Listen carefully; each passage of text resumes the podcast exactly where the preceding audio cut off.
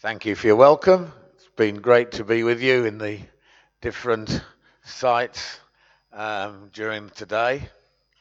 And uh, real privilege as well to speak during your breakthrough series. I knew I was preaching during that series, but only found out from Twitter during the week that actually I was starting it. So, um, uh, so it's a, that's even greater privilege than I realised. Okay.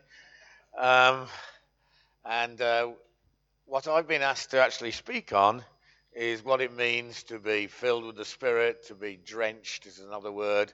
Uh, well, I'll explain that later. To be baptized in God's Holy Spirit. And uh, so, because that's essential for any sort of breakthrough. Okay? Uh, breakthrough isn't something that we grit our teeth and try and work harder at and somehow hope will happen.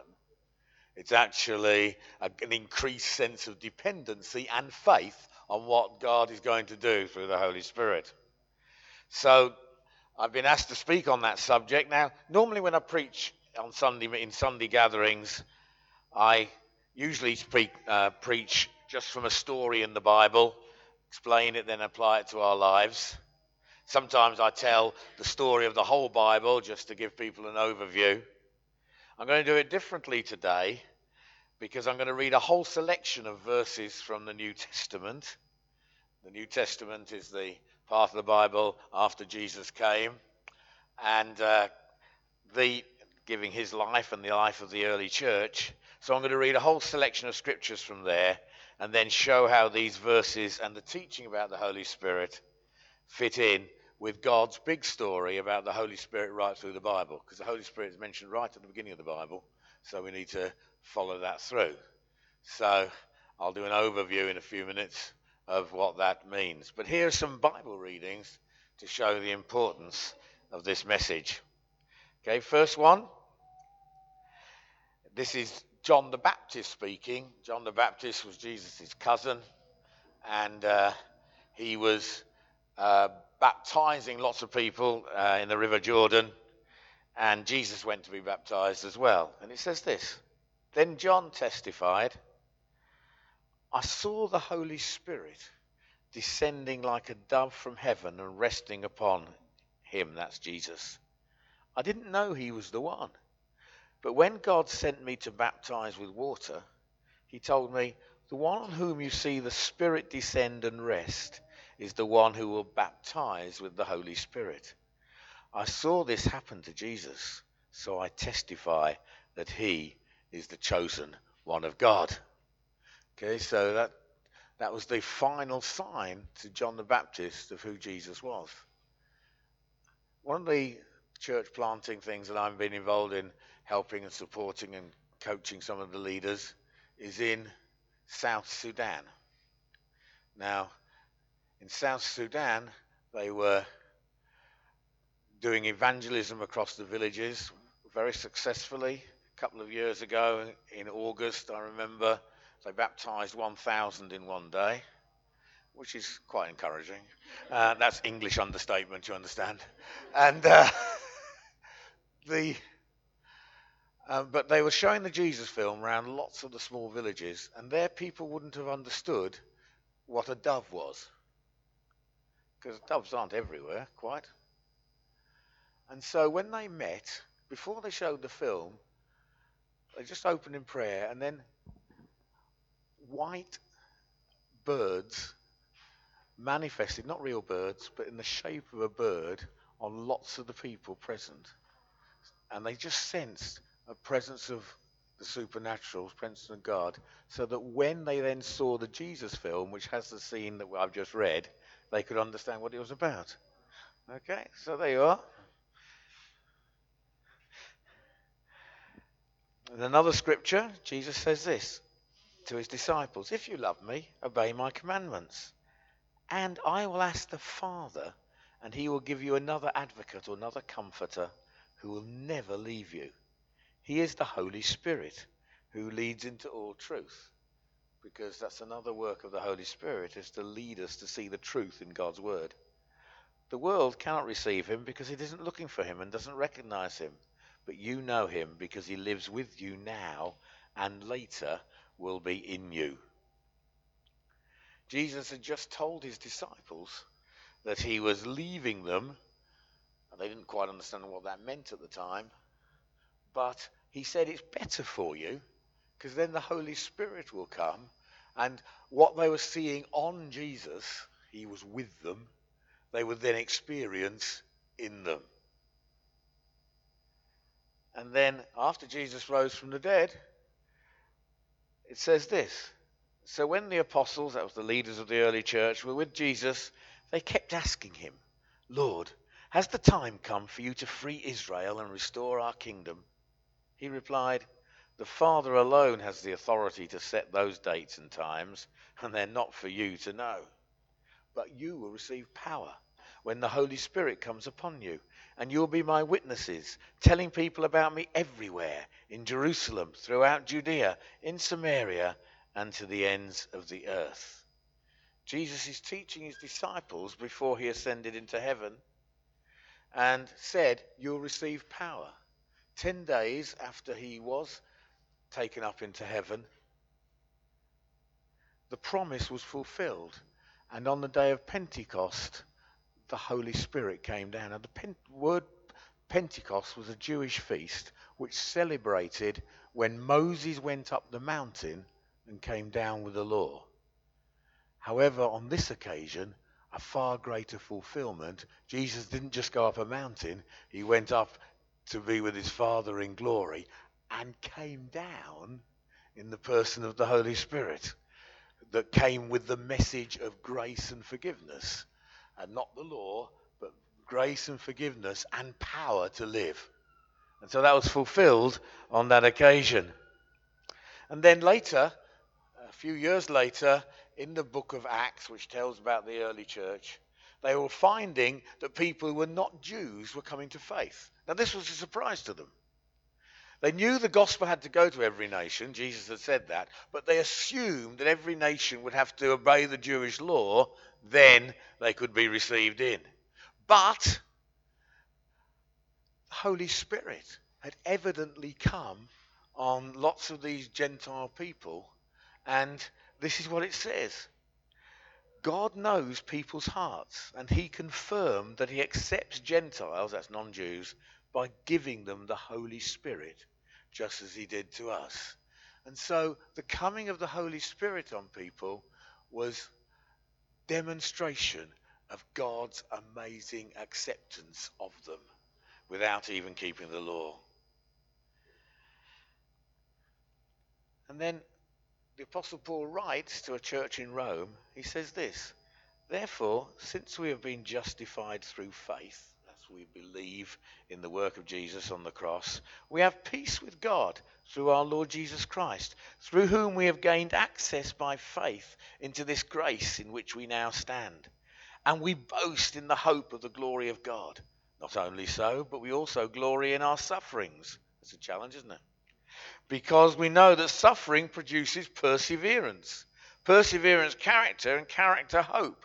And hope does not put us to shame. In other words, it's not just something you're looking for, but rather, he says, because God's love has now been poured into our hearts by the Holy Spirit whom he has given to us. In other words, you know God loves you because Jesus died for you, but you experience God loves you because he pours out his love through the Holy Spirit. And then the writer to Hebrews says this about the gospel. So, what makes us think we can escape if we ignore this great salvation that was first announced by the Lord Jesus himself, then delivered to us by those who heard him speak, and God confirmed the message by giving signs and wonders and various miracles and gifts of the Holy Spirit whenever he chose?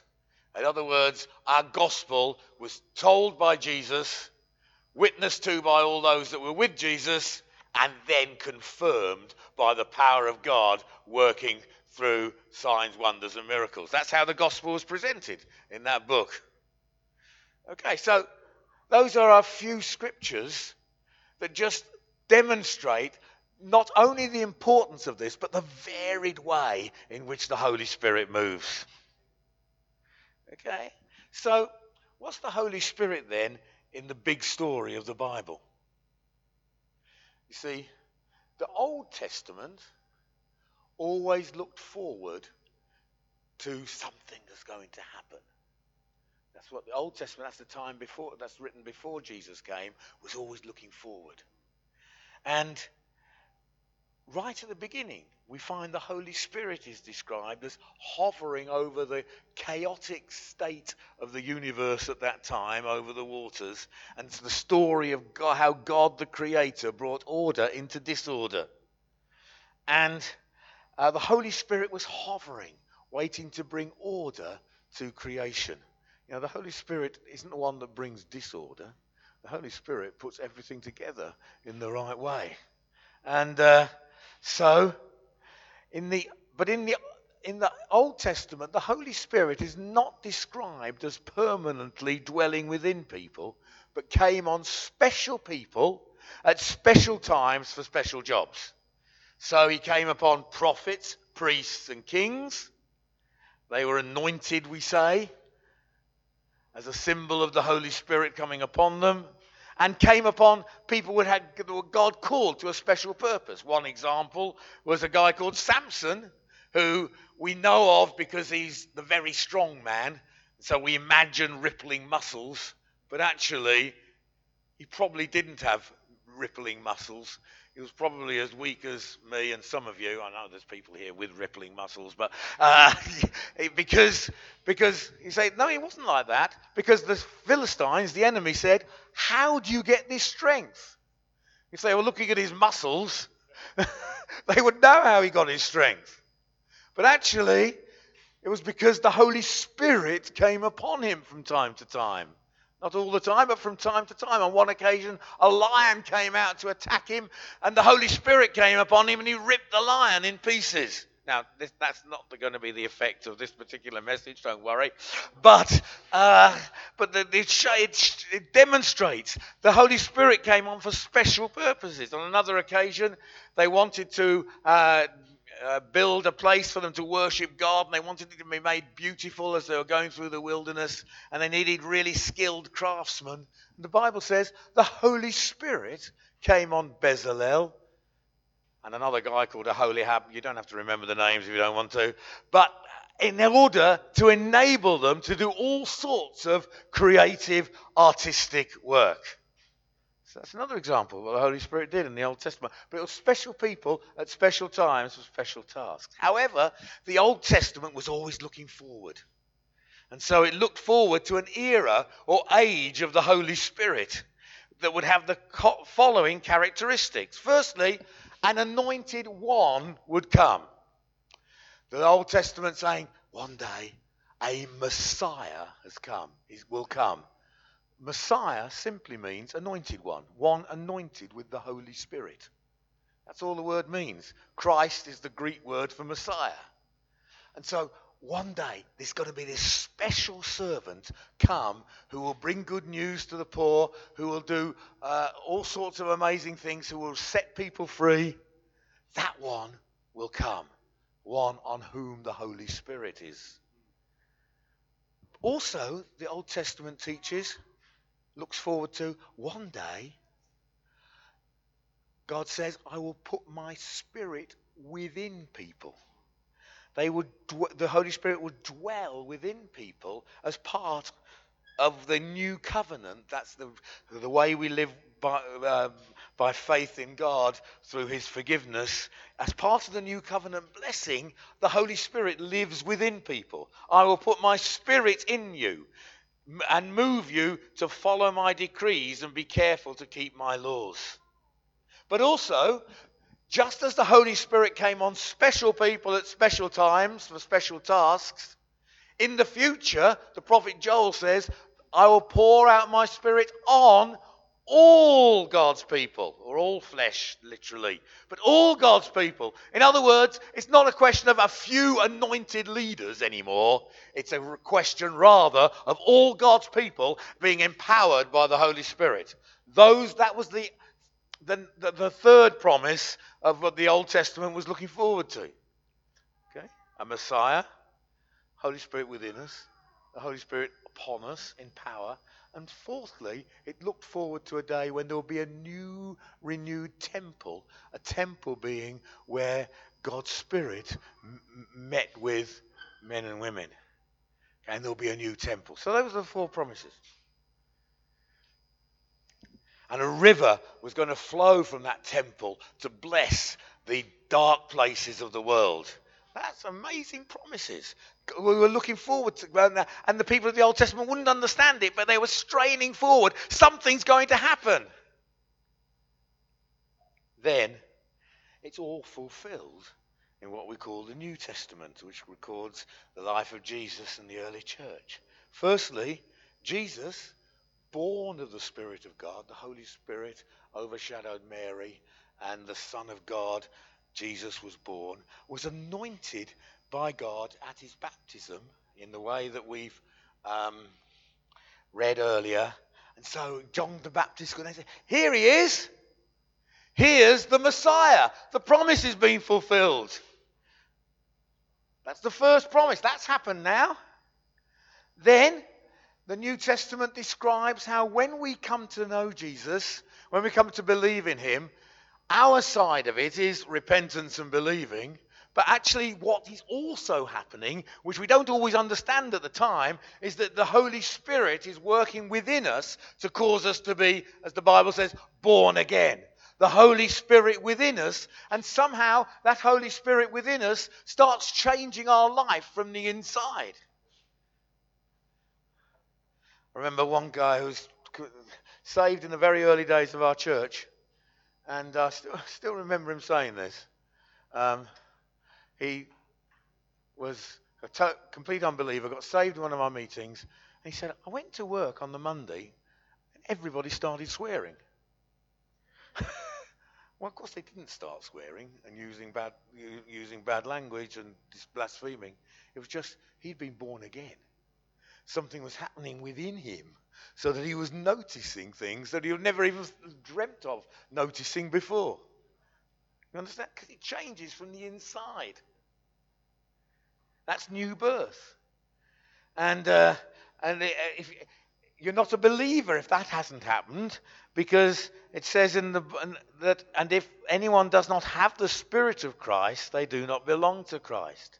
And this is God dwelling within us, giving us another counselor who will be with us forever, the Spirit of truth. The world can't accept him, neither it sees him nor knows him, but you know him, for he lives with you. That was when Jesus was here, and then will be in you. So the Holy Spirit is in us as believers. That's fulfilled now. That's second promise. Third promise was what? Come on the Holy Spirit will come upon people in power and upon all God's people, not just a few. I just wanted to make sure you were still awake. Okay? And I'm used to preaching in places because I preach all around the world where people respond when I speak, you know? yeah, okay, that's right. Okay. Paul said, To the Jew I became a Jew. And I sometimes think, Paul, you were a Jew. And then I have to remember, yeah, and David, you have to become English to reach the English sometimes. Okay, so.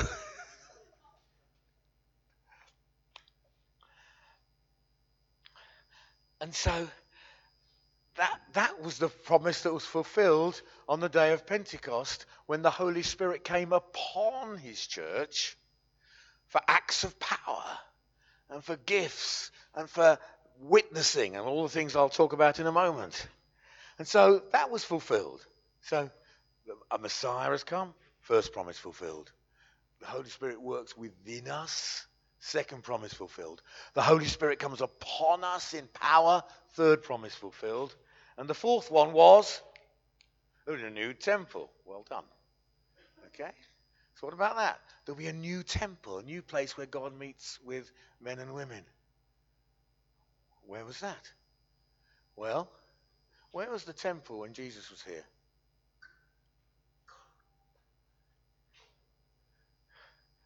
Where was the temple? Jerusalem. No. Okay? That was no longer where God met with men. when Jesus was here, God met with men and women in Jesus. And so the temple came out onto the streets. Okay? And it's interesting, in the ministry of Jesus, he kept touching the people that weren't allowed to go into the temple. So he touched lepers. They weren't allowed in the temple. So the temple came to the lepers. A woman who was bleeding internally, they, a woman in those circumstances wasn't allowed in the temple. It was tough. Okay? Jesus came to her. Crippled people not allowed into the temple. Jesus came to them. Because now the new temple is not a building you go into, the new pe- temple is the presence of God come in Jesus. And Jesus an- announced that no longer would God be worshipped either in a mountain or in Jerusalem. Rather, everywhere across the whole earth where people worship, they're, they're worshiping in spirit and truth. That's where the temple is now. Okay? He de Zionized worship. It's no longer in one place, it's all across the world. And, uh, and so, and we are now, if we're believers, a temple of the Holy Spirit, the Bible says. So where's the temple now? yeah. You're the new temple. When you go to work or go to university tomorrow, the temple of God is going there. The presence of God is going there to meet with people. Come on, look as if you believe it. Okay?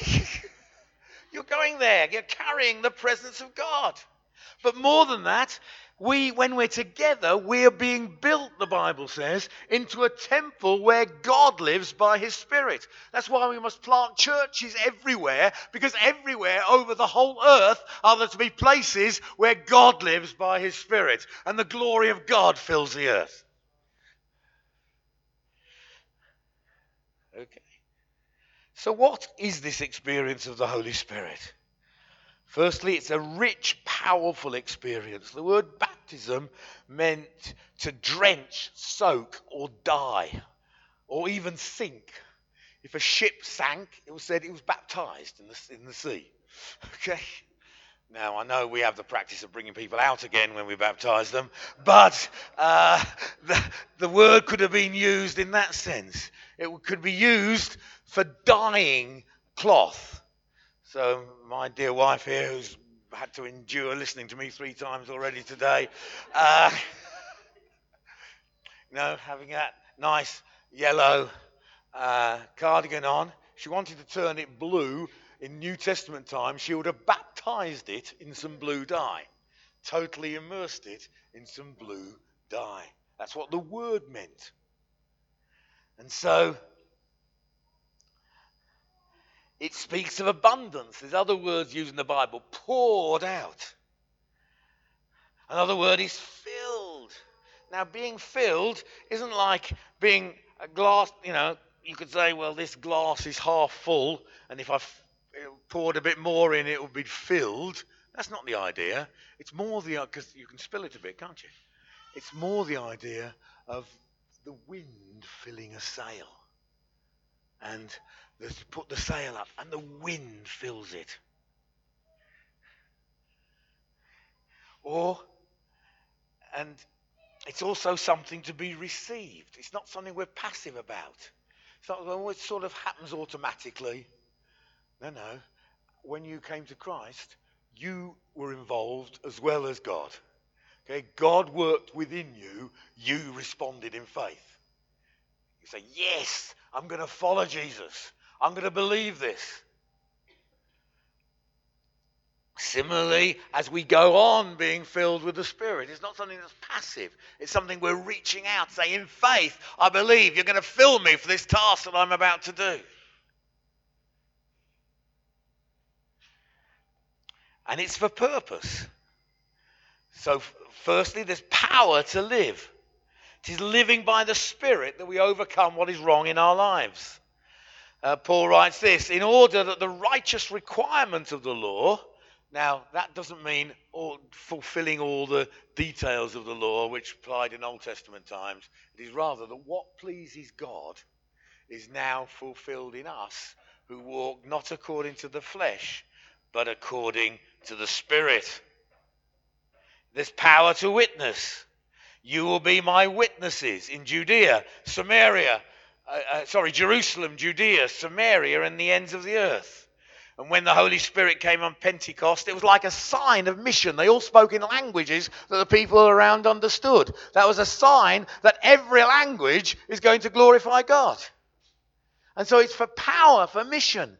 In Jerusalem, for you, that's Leeds. Judea, that's the region around, as big as they like to make it. Okay? Samaria, that's those who are close to you geographically, but different culturally.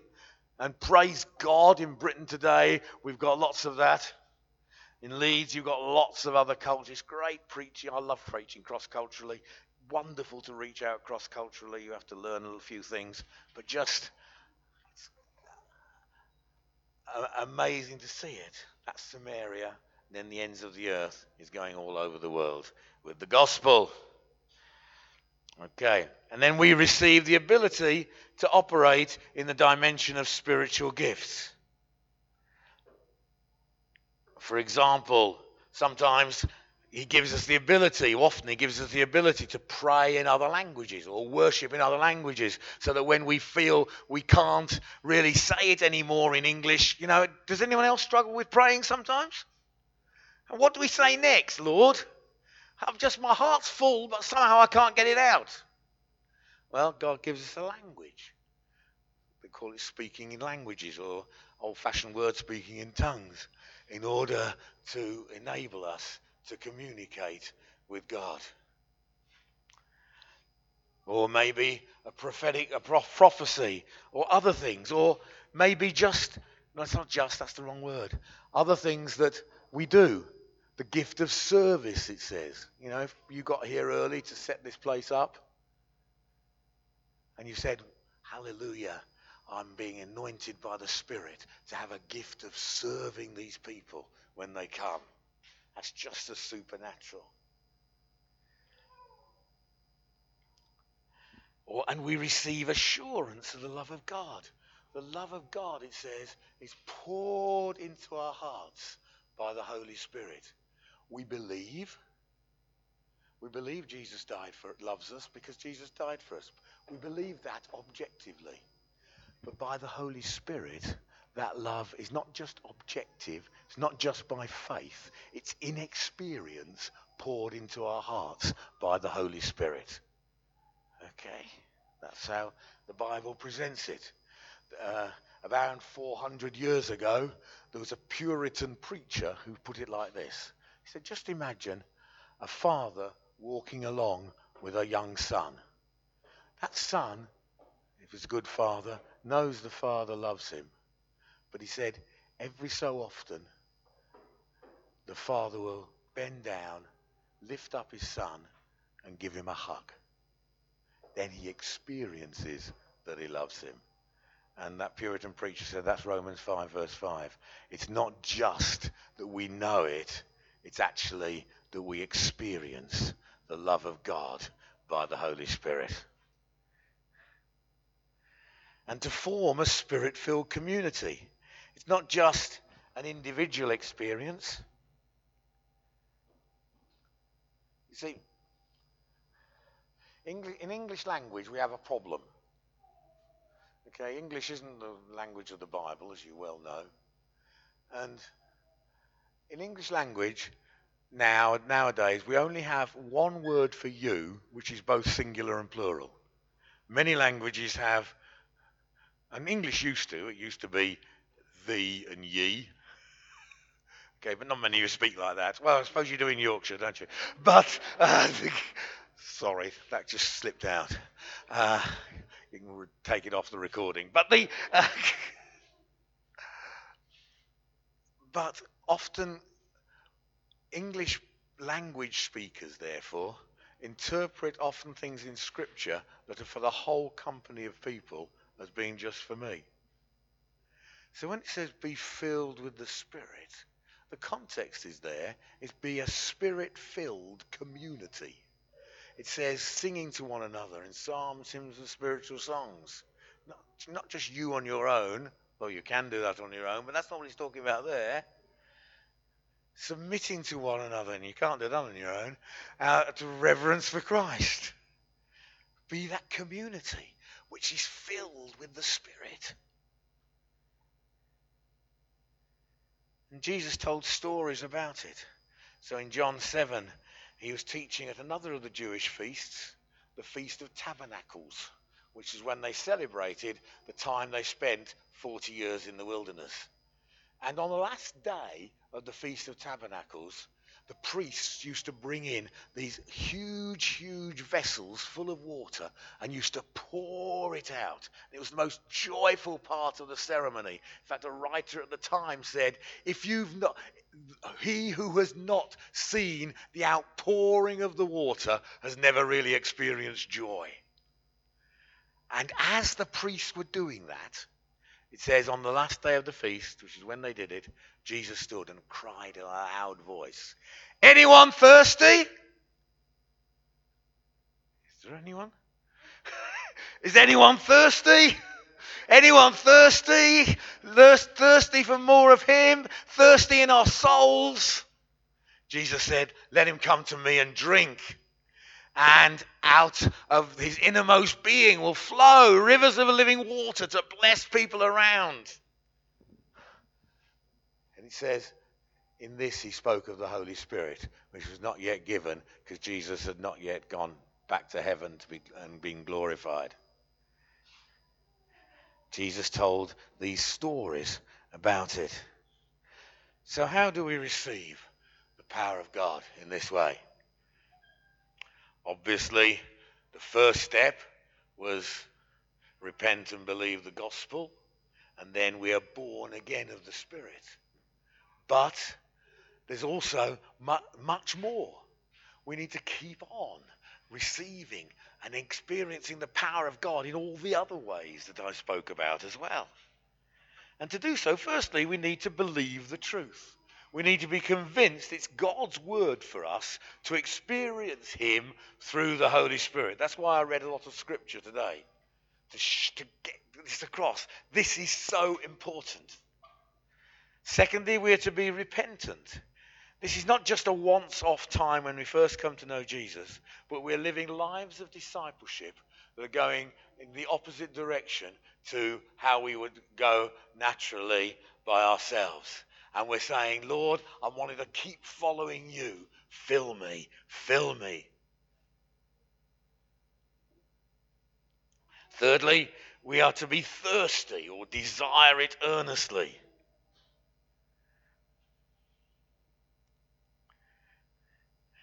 That's the story I told from Jesus. He shouts out, anyone thirsty? It's, uh, it's not just sort of, well, I'm living my Christian life. No, I'm thirsty for his presence. I'm thirsty for his power. I'm thirsty for his love to be poured out upon me and through me to bless the world. And we're to ask. Jesus said this. He was talking to fathers present and he was giving an illustration. He said, Which fathers of you, if your child asks for a piece of bread, will say, have a stone instead. You know, get your teeth round that. if he's asking for a fish, what father of you would say, ah, oh, you want a fish? You know, close your eyes, open your hands. Here's a snake. No, no, you wouldn't do that. He said, You, though you are evil, not very complimentary at that point. Though you are evil, you know good how to give good gifts to your children. How much more will your Father in heaven give the Holy Spirit to those who believe in him, who ask him? So ask. Empower me, Lord. Let the Spirit of God come on me again. And we're to receive and reach out in faith.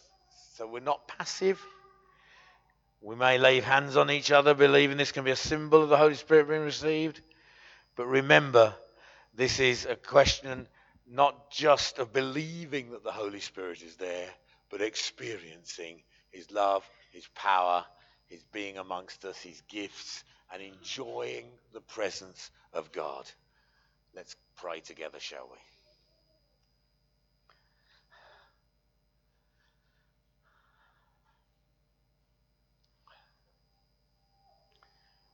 Think we could stand together? It's not compulsory. If you prefer to sit, that's fine. But let's stand and be an attitude of coming before the Lord and saying, I want to receive from you. Be eager to receive. We stayed in Halifax yesterday and today because our uh, daughter and son in law and grandchildren are there. And uh, this morning, was one of our grandson's birthday. He was 10 today. I tell you, we sat around the bed for his presence, and he was eager to receive. Okay? a 10 year old, and it's his birthday, and one decade of love of life is done. Okay? And he was eager to receive, and he was excited to receive. You like that? Are you like that to receive the power of God? To receive the love of God poured into your heart? Let's be eager. Let's say, Holy Spirit, what do you want to give me today? Father, thank you. You give how much more the Heavenly Father will give the Holy Spirit to those who ask Him. Why don't you ask Him? Ask Him for more of His power. Ask Him for, and it's not just His power, it's more of Him. It's His Holy Spirit. He said, I'll pour out my Spirit on all of you. All God's people. All God's people will keep on receiving this amazing gift of power, of love. Spirit, we're thirsty for you. Come upon us.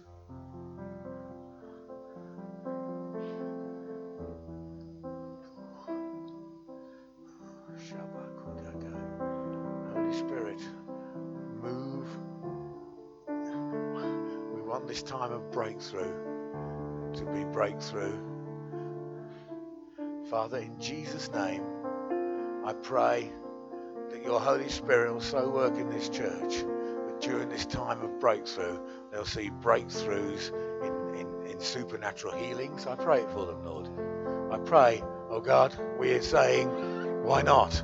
You confirmed your word by signs, wonders, and miracles, is what the Bible says. And you're still doing that because your Holy Spirit is still with us. Thank you, Lord.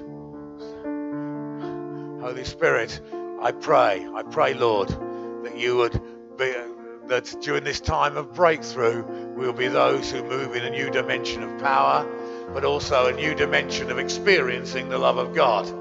Thank you, Lord, that the Holy Spirit that uh, we hope for the future doesn't disappoint us, Lord, because now you pour out your love into our hearts by the Holy Spirit you've given us. Thank you, Lord. Father, I pray. I pray for people who want to hear, who want to move, who want to experience you in particular spiritual gifts. I pray for those who have never spoken in other languages. Release them to be able to speak in other languages to you. Lord, I pray. I ask you to do that. I ask you for those who've never uh, yet brought words of prophecy to others. Lord, I pray Give them that spiritual gift by your Holy Spirit, Lord, please.